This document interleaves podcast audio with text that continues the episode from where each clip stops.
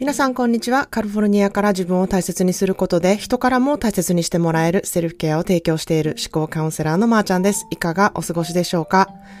えー、毎回思うんですけれども、私の講座に入ってくださってる方がね、もう愛がベースなんですよ。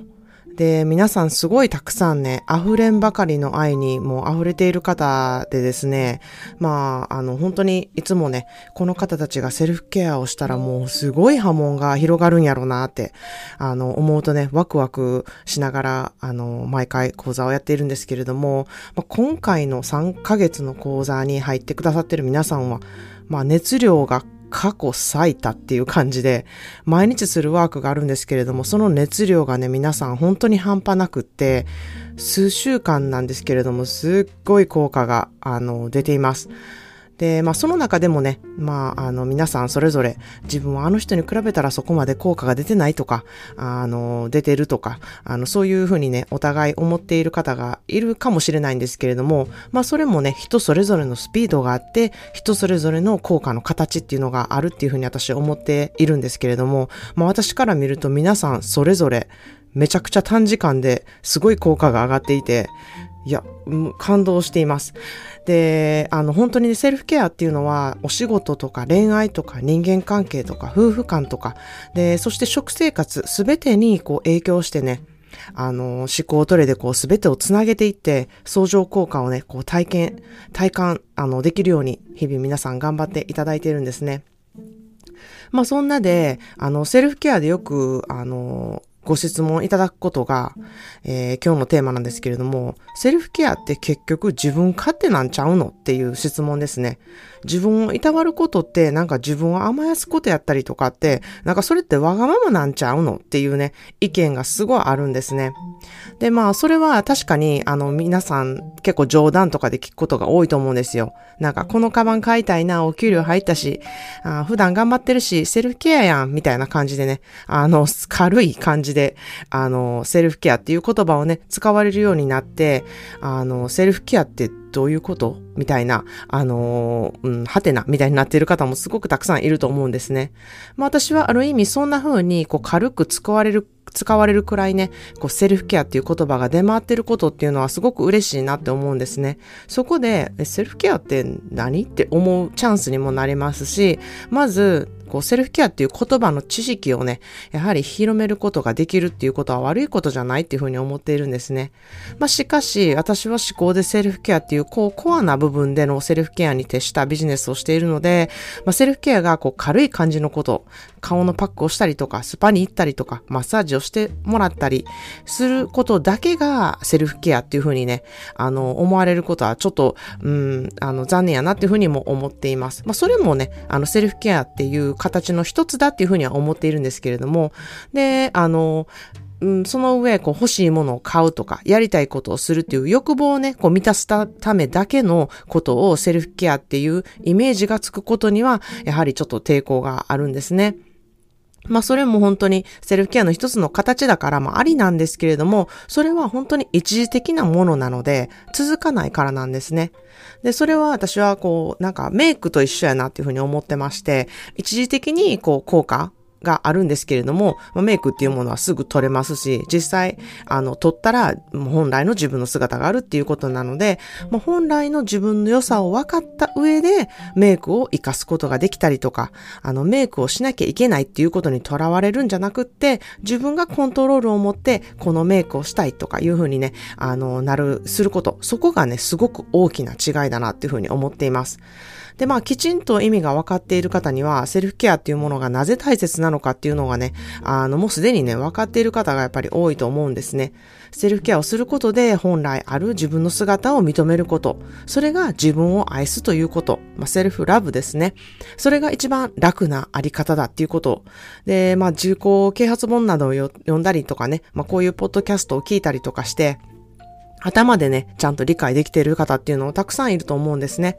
で、まずそこから自分を知ること、自分に目を向けること、まあそれがセルフケアなんですね。頭で理解できていても、なかなかそれが自分で行動で、あの、結びつけれないなっていう方のために、いろんなカウンセリングがあったりとか、コーチングがあったりとか、セミナーが、あの、あるなっていうふうに思っているんですね。で、自分に合うものを見つけて、行動に結びつけていくっていうことが、すごく大事だなっていうふうに思っているので、だから、いろんなカウンセリングがあって、いろんなコーチングスタイルがあって、すごくいいなっていうふうに私は思っています。いろんな人がいるんだから、いろんなセルフケアガイド度があって当然だなっていうふうに私は思っています。で、まあ今日の一言イングリッシュなんですけれども、それは I am mine before I am ever anyone else's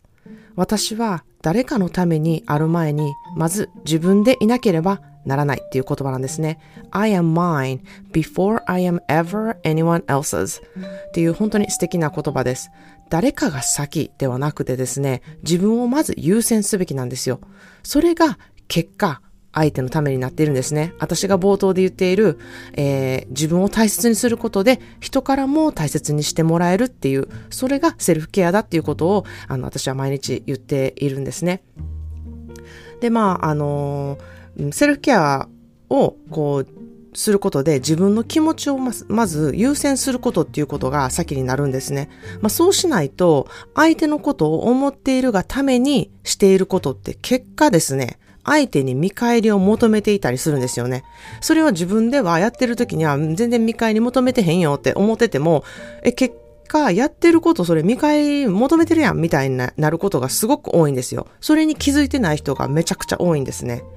で、まあその例を出してですね、あの、今日はお伝えしたいなというふうに思うんですけれども、自分の気持ちをこう優先せずにですね、誰かに誘われて、もしね、行ったところが楽しくなかったら、あの、その人のせいにしてね、もうあんたに誘われたから行ったんやんっていうね、あの、その相手にしたら知らんがな、みたいな話ってよくあると思うんですよ。めっちゃ失礼な話なんですけれども、自分がそこに本当に行きたいか、そこに優先して、あの、行きたくないけれども、誰々ちゃんと時間過ごしたいな、じゃあそこに価値を置いていこうっていうふうに思ってたらですね、その場所が別にとりわけ行きたいとこじゃなくても、自分で決めた意図が誰々ちゃんと時間を過ごすためっていうふうに決まっていたら、そこで満足できるんですよ。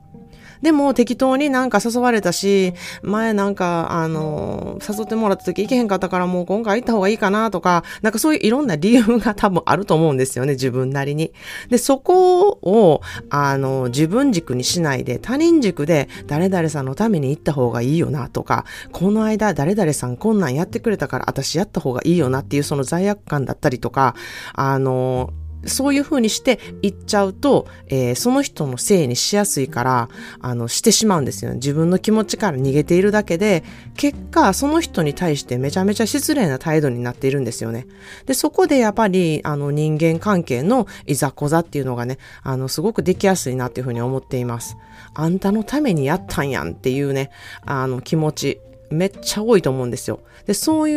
う思いになってる人って、人に尽くす人、人に自分の時間を削ってまでやってしまう人っていうことに、あの、言う方にね、めちゃくちゃ多いんですよ。そういうことをね、やってしまう人だからこそ思うことっていうのがすごくあるんですね。自分の気持ちを優先していない方が自分勝手なんですよ。まあ、これ、めちゃくちゃびっくりすることだと思うんですけれども、え？私人のために動いてるのに、なんで？みたいに思うことすごく多いと思うんですけれども、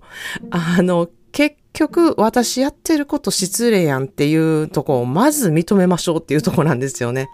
だからこそ本当自分の気持ちを優先して、これは自分がしたいことなのか、もししたいことであったら文句言わずにやりましょうっていうとこなんですね。自分があの満足いくからで、そこにね、あの、少しでも相手のためにって思うのであれば、まあ、相手は本当に知ったこっちゃない。あの、そんなあんたの余計な気持ちいらんからっていう風になるっていうことを、あの、必ず頭に置いて決めてほしいなっていう風に思います。本当にこれはよくよく、あの、あるあるな話で、あの、本当にすべてね、これはセルフケアで自分をまず満たすっていう行動をね、やっていると、すべて解決する。しかも、自分が一番楽なやり方で、相手も結果見返りを求めずにやってくれたことやから、ほんまに心から喜んでくれるっていうね、素晴らしいこの循環環境が出来上がるんですよね。それを一度体感したら、あ、なるほど、これがセルフケアかっていう感じで、ずっとずっと自分のものになっていくっていうふうに私は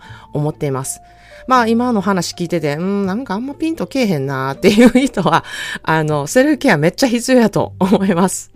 っていうことで、えー、今日は、あの、セルフケアっていうことは別にわがままや自分や勝手っていうわけではないっていうことですね。えー、セルフケアの意識をね、あの、やっぱり高めたいなっていう方は、えー、公式 LINE で7日間の自分をいたわるセルフケアワークっていうのができるようになっています。あの、ぜひ一度やってみてほしいなっていうふうに思います。それでは皆さんもいろいろいてよしで素敵な一日をお過ごしください。Thank you so much for listening to today's podcast. If you could subscribe and share, I would be appreciated for your support. See you in the next episode. Have a wonderful self-care day. Cheers!